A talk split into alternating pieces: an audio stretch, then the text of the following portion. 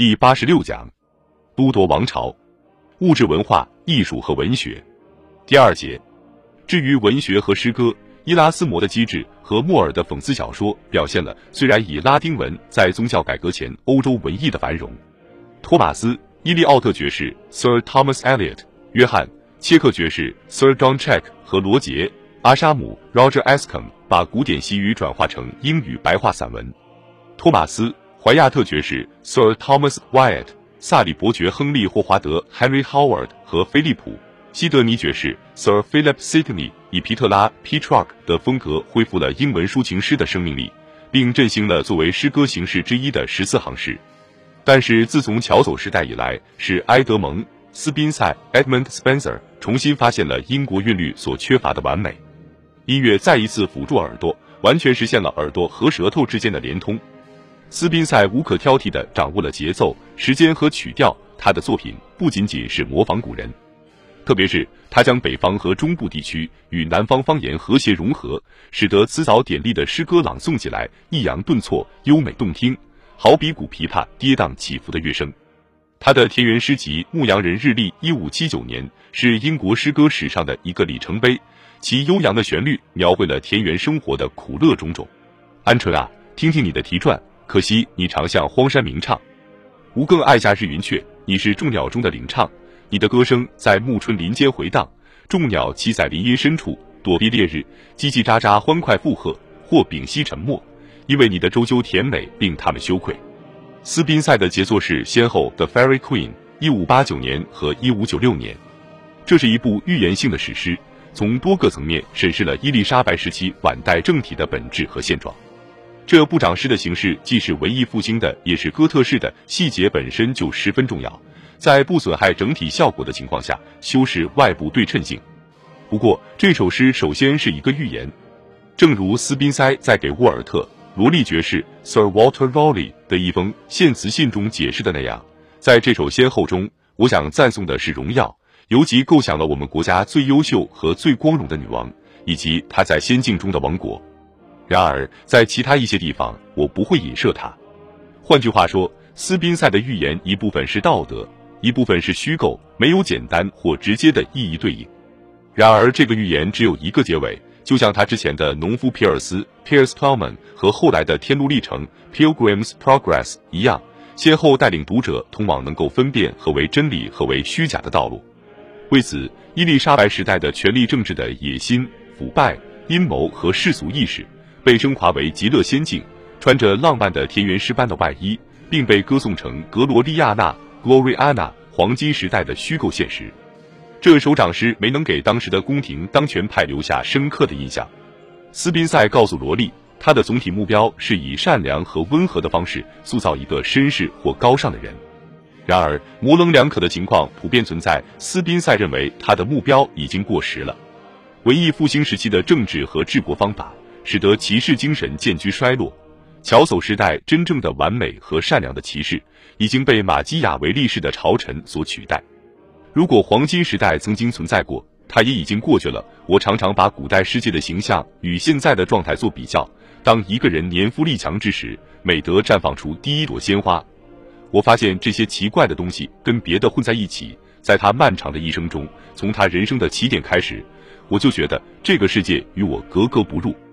并且曾经的差错也日益恶化。毫无疑问，斯宾塞在先后中的预言过于复杂。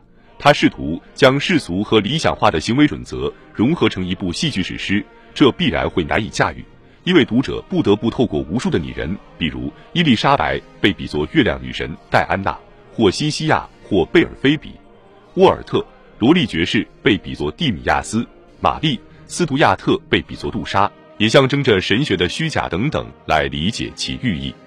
然而，虽然斯宾塞具备让人愉悦的诗歌创作能力，但缺乏说服力，让读者觉得他是在幻想。我们应领会到，揭穿格洛利亚娜的神话艺术，把镜子与自然相提并论，并展示了他那个时代的形势和压力。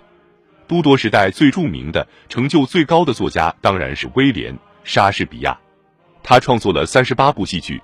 包括《哈姆雷特》一千六百杠一千六百零一，《李尔王》一六零五至一六零六和《奥赛罗》一六零四年等。一百五十四首十四行诗（一五九三至一五九七）以及叙事长诗《维纳斯和阿多尼斯》（Venus and Adonis） 以及鲁克瑞斯受辱记《The Rape of Lucrece》（一五九三至一五九四）。莎士比亚对英国文学和欧洲戏剧的影响力超过其他任何一位作家。他的作品的纯粹人性、力量和精湛技艺，在任何欧洲语言中都是无与伦比的。他的天才超过了乔叟或者丁尼生，这无需证明或解释。但是，我们应该记住，莎士比亚不是像本·琼森、Ben Jonson、米尔顿或伏尔泰这样的知识分子或精英主义作家。他的人生轨迹集中在斯特拉特福德 （Stratford） 和伦敦，而不是牛津和剑桥。他的日常世界包括生活、死亡。金钱、激情、舞台事业和啤酒屋等这些因素被他的妙手转化成喜剧、悲剧、历史剧和诗歌。他丰富多彩的经历，也许是他的作品普遍受欢迎的主要原因。当然，他的作品中找不到偏执或自命不凡的痕迹。莎士比亚的经历也是处在文化十字路口的作家的经历。大约在一五八零年之后。欧洲文学越来越多地探索与现代思维过程相关的个体表达和表征模式，作者和他们创作的虚构人物表现出对一般经历和作家自身独特体验的认识。莎士比亚的《哈姆雷特》和克里斯托弗·马洛的《浮士德博士》（一五九二年）是伊丽莎白时期文学中个人经历的戏剧性描写的缩影。在这两部戏剧中，《哈姆雷特》更为上乘。莎士比亚采用了一个人们熟悉的故事。